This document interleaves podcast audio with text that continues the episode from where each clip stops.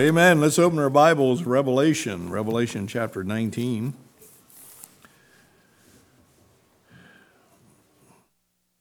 Nineteen. I want to share a message entitled "Our God is Victorious." We've been singing songs today. It speaks about the power of our God and the victory our God has. So I want to continue to continue that thought as we consider our God is victorious. Revelation chapter 19. It's a hard book to find in the Bible, it's the last one. Amen. Revelation 19 verse 11. And I saw heaven opened, and behold, a white horse, and he that sat on him was called faithful and true, and in righteousness he doth judge and make war. His eyes were as a flame of fire, and on his head were many crowns, and he had a name written that no man knew but he himself. And he was clothed with a vesture dipped in blood, and his name is called the Word of God. And the armies which were in heaven followed him upon white horses, clothed in fine linen, white and clean. And out of his mouth goeth a sharp sword, that with it he should smite the nations. And he shall rule them with a rod of iron, and he treadeth the winepress of the fierceness of the wrath of Almighty God. And he hath on his vesture and on his thigh a name written, King of Kings and Lord of Lords.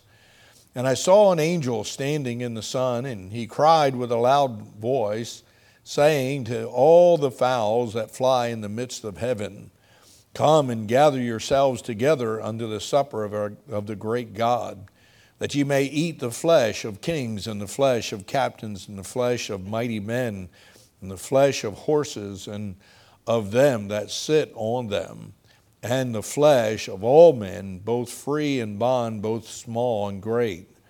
And I saw the beasts and the kings of the earth uh, and their armies gathered together to make war against him that sat on the horse and against his army.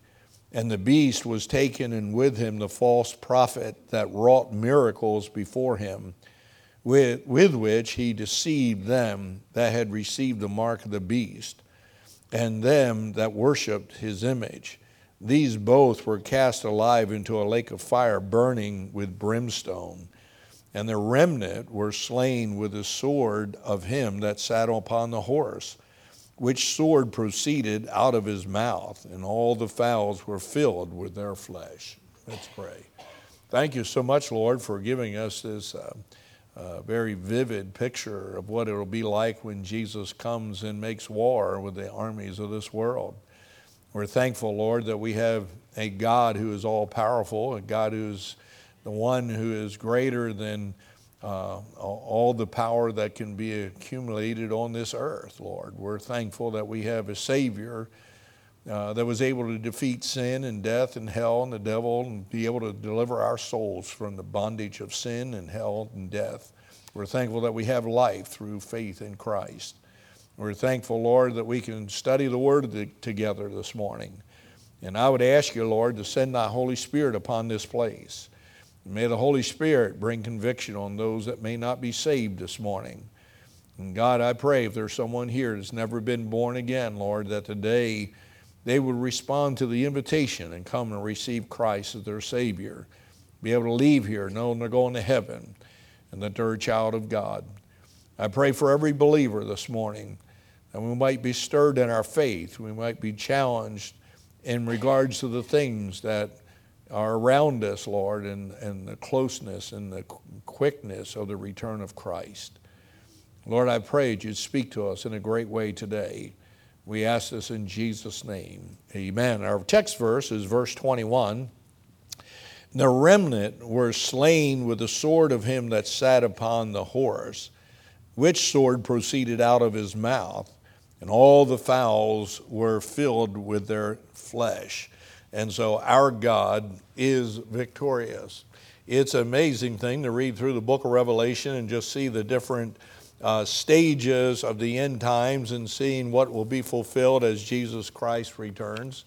The amazing thing is, if you study mankind, you study history of man, you study church, study the Bible historically, uh, you'll find the depravity of man always leads him into a false assurance uh, that he can just live as he pleases without any consequences. The reality is that man in his depravity has fallen into bondage of sin, and in the bondage of sin, uh, he is accountable to God for his actions, and he cannot just live as he pleases. And uh, there is old old preacher years ago, R.G. Lee preached a message: "There's a payday someday."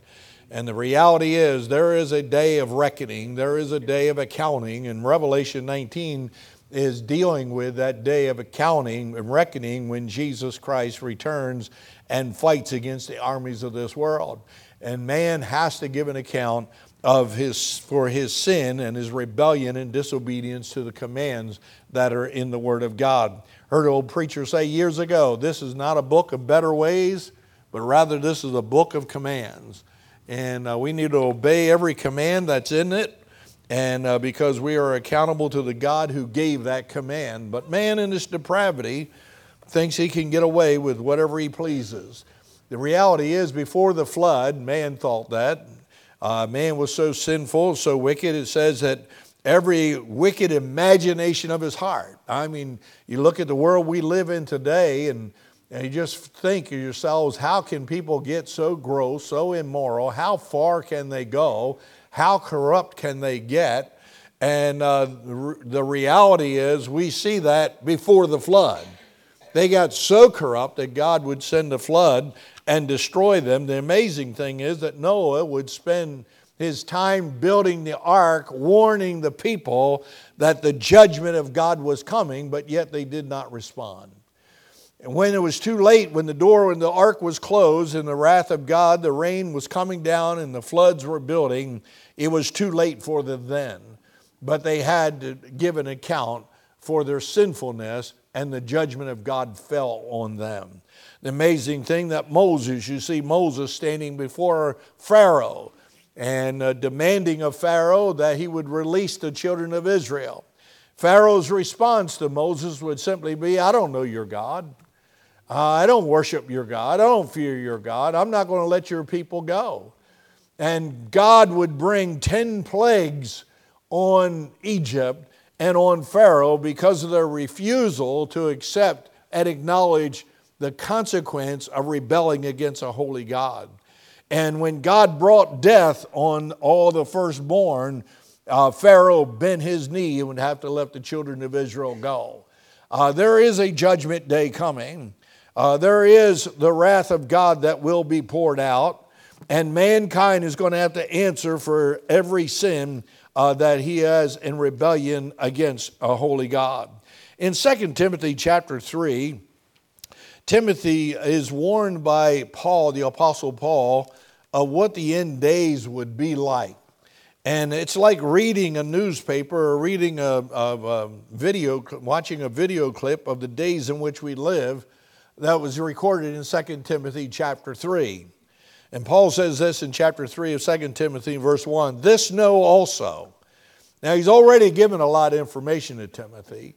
He gave him the whole first book of uh, Timothy, 1 Timothy chapter 1 through 6, chapter 6.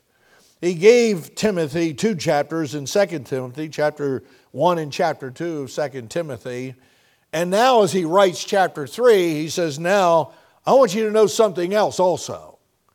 And when God says, I want you to pay attention, I got something else I want to tell you, it's time for the people of God to pay attention to what He has to say.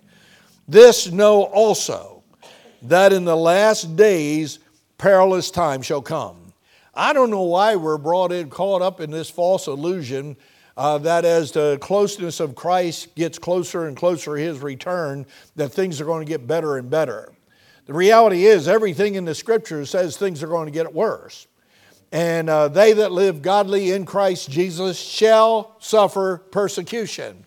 Please tell me where the exemption line is for us in America in 2019. There is no exemption line. They that live godly in Christ Jesus shall suffer persecution. Jesus said, In this world ye shall have tribulation, but be of good cheer, for I've overcome the world. And so the amazing thing is, perilous times are upon us, and they're going to become greater as the return of Christ rapidly comes. And he says, The last days, perilous times shall come. And then he starts describing what the perilous times are. In verse 2, he says, For men shall be lovers of themselves. I get tickled. Everybody's got their own cell phones when they take all their own selfies. And in love with themselves, you know. Take a picture. Oh, I'm in ShopRite. I'm going. Who cares? I don't care if you're in ShopRite. You know, I'm driving through Dunkin' Donuts now. Well, good. Get me a coffee while you're there. You know. uh, selfies. I mean, we're, we're consumed with ourselves. They say statistically, American society, if you could sum up American society in one word, it's selfishness. And yet, we're in the Bible 2,000 years ago, Paul predicted what the end times would be like. Men shall be lovers of themselves. Listen to these uh, words of condemnation covetous, boasters proud, blasphemers, disobedient to parents, unthankful, unholy, without natural affection, truce breakers, false accusers, incontinent, fierce, despisers of those that are good, traitors, heady, high minded, lovers of pleasures more than lovers of God having a form of godliness, but denying the power thereof, from such turn away. Now, I could expound every one of those words, but without expounding each one of those words, you know what the Apostle Paul is saying, what the character traits will be in the last days. Perilous times are upon us. And we know that man is not going to escape the wrath and the judgment of God because of the fact that he's comfortable in living a life of disobedience and rebellion against God. God brought his judgment on those before the flood. God brought his judgment on Egypt. He brought his judgment in the, Israel throughout the history of Israel. And God has brought judgment on the church. Uh, whom the Lord loveth, he chasteneth. There is absolutely no way that we can say in the time and era in which we live that man can escape the judgment of God. Why? Because our God is victorious.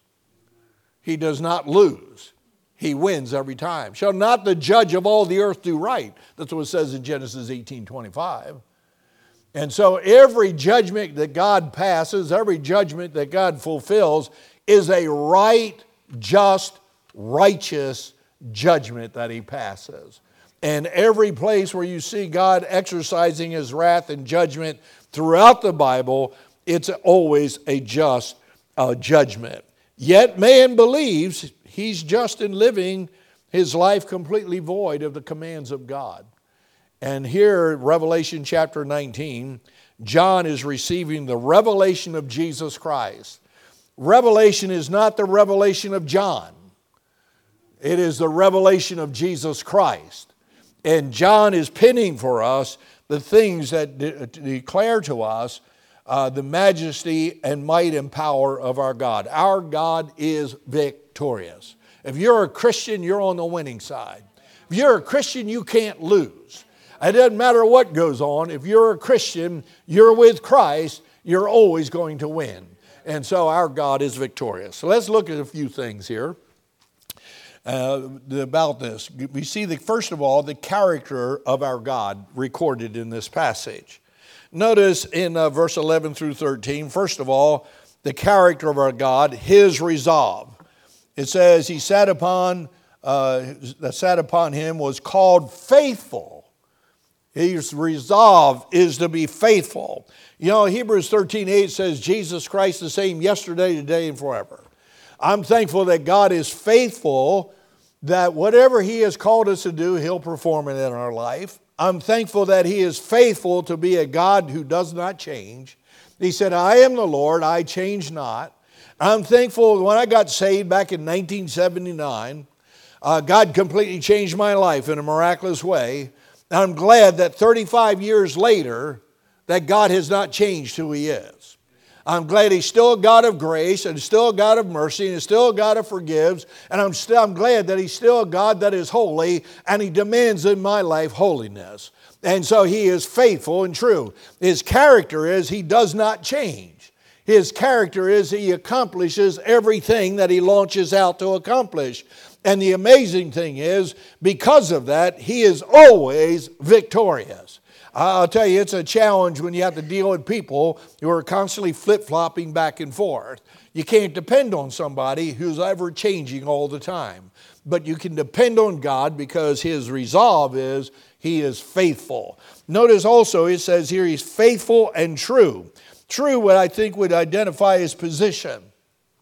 He is truth. Jesus said, I am the way, the truth, and the life. No man cometh unto the Father but by me. I thought about this when I was preaching in the early service. He said, I am the way, the truth, and the life. It's interesting how truth is packed in right between the way and life. You know, you don't have direction in your life if you don't have truth. And you, and you listen, you don't have eternal life if you don't have truth. Faith cometh by hearing, and hearing by the word of God. And so when it says that he is faithful and true, I just understand his resolve that he's never going to change and he's always going to continue as he is. But his position is that everything about life and eternity and reality of God is based upon him. In Matthew chapter 16, Jesus said, Upon this rock I'll build my church, and the gates of hell shall not prevail against it. I'm thankful the position of the church is on the truth of the reality of who Christ is. Neither is there salvation in any other name under heaven given among men whereby we must be saved. And so I'm thankful this morning that the character of my God is that he has a resolve that he's faithful and he has a position that he is true. But I see also his omniscience. It says in verse 12, his eyes were as a flame of fire. I love reading that in the scriptures. Several times it says that about Jesus. His omniscience. You know, in Hebrews 12 49 says, For our God is a consuming fire. Uh, how, how, dangerous it is, how fearful it is to fall into the hands of an angry God. How fearful is it to fall into the hands of a just, holy God. And yet, here we are. He is one who is, uh, has eyes as a flaming fire. I believe that speaks of the fact that he sees his, with his eyes, pierces through everything. There's nothing hid. Nothing hid. You know, the amazing thing is that Peter uh, would be warned by Jesus that you'll deny me. And you'll deny me thrice. Before the cock crow, you'll deny me thrice. Peter said, Though all should forsake you, Lord, I'll never forsake you. I'll die. I'm willing to die for you, Lord. I'm willing to die with you. Jesus said, No, you're going to deny me. And Peter is out in the court as Jesus is in the judgment hall being questioned. And as he's out there, he denies the Lord three times. And the interesting thing is in Luke, it says that when Jesus was brought out of the judgment hall, he looked at Peter. And it's amazing thing here that the Greek word for to look or to see is blepo. But the word that is used there, the Greek word is emblepo. And it literally means to see through to the very heart and soul of something. And his eyes, as a flaming fire, he looked on Peter, and his eyes pierced through the very soul of all that Peter is. And the Bible says when he did that, that Peter went out and wept bitterly. It ought to, listen, it ought to stir our hearts to weeping under conviction when we realize the omniscience of God there's not one thing that you can hide away from God. There's not one thing that you can get away with because God knows everything and He sees everything.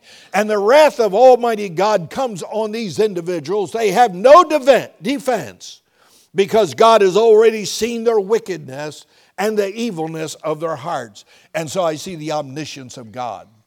I see here in verse 12, it says, And on his head were many crowns. I believe that speaks of the sovereignty of Christ. Crowns always speak of authority, speak of a, a rulership or kingship. And here is Christ has many crowns. He doesn't have one crown, he has many crowns.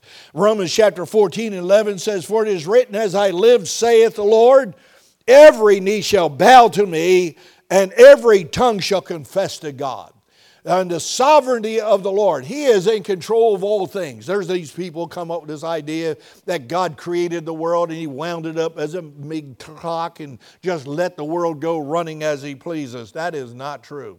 That's a lie out of the pit of hell. Jesus Christ created everything. He sustains everything. He rules and reigns from the throne in heaven. There is nothing that goes on in this world that he cannot control and, uh, and uh, be in charge of. He is completely sovereign over everything that takes place. He has many crowns. The character of my God is he cannot, he cannot lose. He is always victorious because of his sovereignty. But I also see his immensity in verse 12. He says, And he had a name written that no man knew but he himself. I mean, I believe that is speaking in reference to his name is too vast, too large, too broad, too all encompassing for anybody to be able to comprehend his name. In Romans chapter 11, in verse 33, the Apostle Paul speaks to this immensity of our God. Romans chapter 11, verse 33, it says, All the depth of the riches both of the wisdom and knowledge of God. How unsearchable are his judgments and his ways past finding out. You know what? Some people say, Well, I want a God. I got to know everything about God. I got to figure out everything. I got to be able to explain everything. You realize if that's true, then your God is no bigger than what you are. My God is so immense. My God is so large. My God is so encompassing. Uh, there's absolutely no way that I can comprehend everything. When you say the name of Jesus, just the name Jesus itself is so encompassing of everything, of all reality and life and eternity. How in the world can somebody with a finite mind like we have be able to comprehend that? The character of our God is we see his resolve, his position, his omniscience, his sovereignty, his immensity. I see also his atonement. In verse 13 of our text, he was clothed with a vesture dipped in blood. Without the shedding of blood, there is no remissions of sins. We observe the Lord's table on the first Sunday of the month. We always rejoice in the fact that the juice we drink represents the blood of Christ that was shed and the reason is because that blood that was shed on Calvary provided the atonement, the cleansing, if you will, the forgiveness, the release from the bondage of all the sin in our life. The atonement took place, and we know that we're saved because the blood was shed. We know we're saved because Jesus died in our place. He took all of our punishment on Him and He shed His blood to cover all those sins to satisfy a holy Father in heaven. And I'm telling you one thing right now our God is victorious because of the blood that He shed. Different people want to take the blood out of songs they sing. You have no blood in your songs, you have no power. You have no blood, uh, acknowledgement of the blood in the church. You have no ability to enjoy the omnipotence and the, of Almighty God. Uh, it's the, through the blood that we are saved, and through the blood we are cleansed. Well, I see his atonement. I, I'll get off this first point in a minute, don't worry. This is just the first point. You say, Good night, we'll be here all day. His eternality. Notice it says he is, he is clothed with a vesture dipped in blood and his name is called the Word of God. In the beginning was the Word, and the Word was with God, and the Word was God. The same was with God in the beginning, and all things were created by him, and nothing was created that was made except if it was created by him. And the amazing thing is this the reality that his name is the Word of God. And the amazing thing is really the eternality that before anything existed, Christ was here. He didn't all of a sudden come into existence when he was conceived of Mary. He didn't come into existence when he was born of Mary. He was the one who created Mary. He's the one, listen, he is the one who it was before anything is, Jesus Christ is. That's why he said, before Abraham was, before Abraham was, I am. He is before, he said, I am the Alpha, I am the Omega. I am the beginning and I am the end. There is nothing that ever existed before Jesus Christ existed, nor will exist uh, uh, after he's gone because he ain't going anywhere. Amen? the character of our God. Uh, notice not only the character of our God, but in this passage we see the conquest of our God. Notice in verse 14, a mighty righteous army comes with him. My wife always loves this verse says, And the armies which were in heaven followed him upon white horses. She always wants to ride a horse, so we never ride any horses. She got mad at me because growing up on the farm, we had horses all the time. By the time I started dating her, I got tired of horse, sold it, and bought a motorcycle, you know? she never liked that. She went, I want to ride a horse. Well, she's going to. Amen. That's us.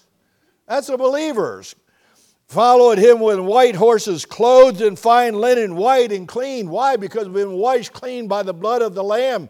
When the conquest of our God takes place, as Jesus comes to fight against the armies of this world and the nations of this world, hallelujah, he brings us with him. But we don't have to do any fighting, he does it himself.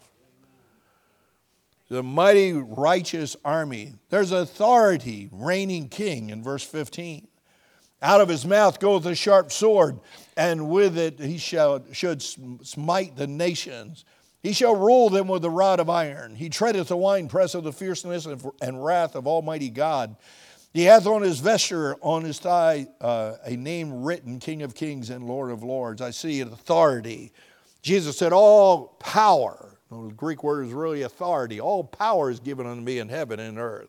I'm thankful that He is the one who is in absolute authority. He is the King of Kings. We're looking for no other King. He is the Lord of Lords. We're not looking for any other Lord. We already have Jesus. He is the conquest of our God, is that He comes down as the one that's almighty and the one who is in authority. So I see the almighty destroying conqueror in verse 17.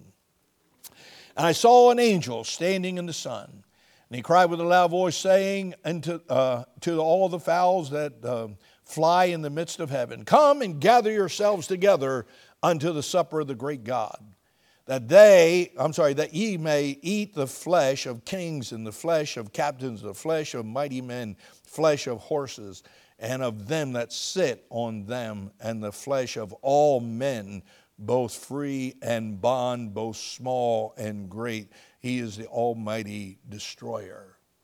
Uh, greater is he that is in you than he that is in the world. He's, he is the great destroyer. Our God is victorious. So I see the character of God. I see our conquest of our God. And see, I, then I see the condemnation of our God in verse 19 through 21. Says, And I saw the beast and the kings of the earth and their armies gathered together to make war against him that sat on the horse and against his army. Notice he breaks the strength of the enemy. The enemy is strong, he fights. I'll tell you, your flesh is your enemy. Your flesh wants to destroy you, wants to rob you of your testimony for the Lord. That's why you need to buffet your body and bring it in subjection. The, the devil is your enemy. Uh, he wants to destroy you. He wants to manipulate you and control you. He wants to turn you away from your God. And so uh, you need to overcome the attack of the devil and of the flesh. The world is your enemy. You know, the world is on a course of corruption that is unbelievable. I cannot believe how rapidly this world is going downhill morally. How quickly they seem to try to oppress and to try to force people to fit into the mold that they want you to be. They are your enemy. The world is the enemy, the devil's your enemy, your flesh is your enemy. I remember preaching a message years ago, I, I entitled it, Identify the Enemy. You're not going to be able to defeat the enemy if you don't identify it. And here is Jesus coming to make war, and he's making war with all the armies that are of the world, and, uh, and he brings his army with him. So he breaks the strength of the enemy. I'm going to tell you whether it's addiction or alcoholism or whatever it is, whatever ism you want to put down as what's binding you up, I want you to know that Jesus Christ is greater. I want you to know that he can set you free. I mean, the devil, a devil cannot defeat you because Jesus Christ is on your side. I'll tell you right now, this preacher has had to overcome all kinds of things in my life, and I'm glad I didn't overcome them, but by the blood of the Lamb. Amen. I'm glad that I can be, have victory in my life because of the power of Christ that rests upon us. Don't, don't fall into the temptation of the world. Don't be overcome by the power of the devil because, listen, if God be for us, who can be against us? The problem is we open ourselves up to these things because we enjoy them. Hey, my, my flesh likes doing what I used to do before I got saved. But wait a minute, that, that is not bringing glory to my Savior. And hallelujah, He set me free from it. So why would I go back into bondage? Stand fast in the liberty wherewith Christ has set you free, and be not and yoked with a bondage anymore. Why should we go back into bondage again? Why should we go back to be in submission to the world and the devil and the flesh when God has something greater and better for us? And so the condemnation of our God, He breaks the strength of the enemy. There's no enemy that's too strong for the Lord. Then He ends the influence of heresy. In verse 20, and the beast was taken, and with him the false prophet that wrought miracles and I thought of this when I was preaching early this morning of uh, wrought miracles. Don't think everything that's going on in church because it's supposedly a miracle is of a, a miracle that's of God. That's why John says, Brethren, beloved, he says, Beloved, believe not every spirit, but try the spirit whether it be of God. I'm going to tell you, the devil's going to be doing an awful lot of miracles. The false prophet's going to be doing an awful lot of miracles for one reason that's to deceive people. Notice he says how a false prophet that wrought miracles before him, with which he deceived them that received the mark of the beast, and them that worshiped his image. These both were cast alive uh, into a lake of fire burning with brimstone. And so he ends the influence of heresy. You read the books that the Apostle Paul wrote 1 Timothy, 2 Timothy, Titus. You read Ephesians, Galatians, Colossians, Philippians.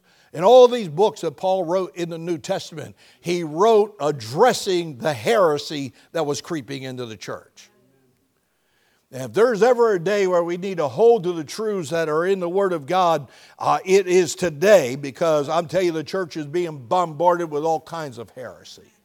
I, tell you, I've been in ministry for 35 years, and I'll tell you, it, from the time I started in ministry to this very day, and without fail, I'm constantly being hit with all kinds of different trends, all kinds of different movements, all kinds of different doctrines that everybody wants to try to introduce and bring in.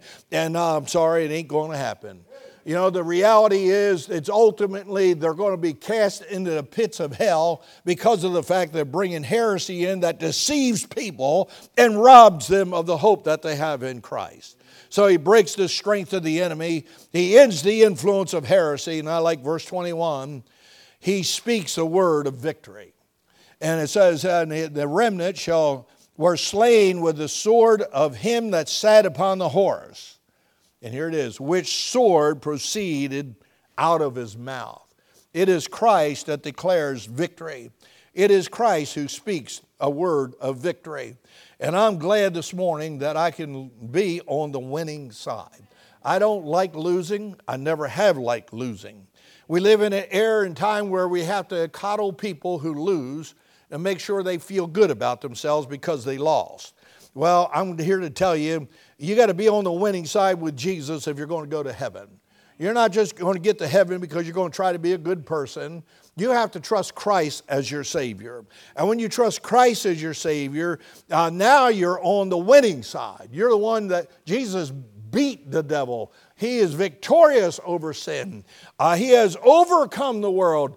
We can overcome the world through our faith that we have in Jesus Christ. And so our God is victorious.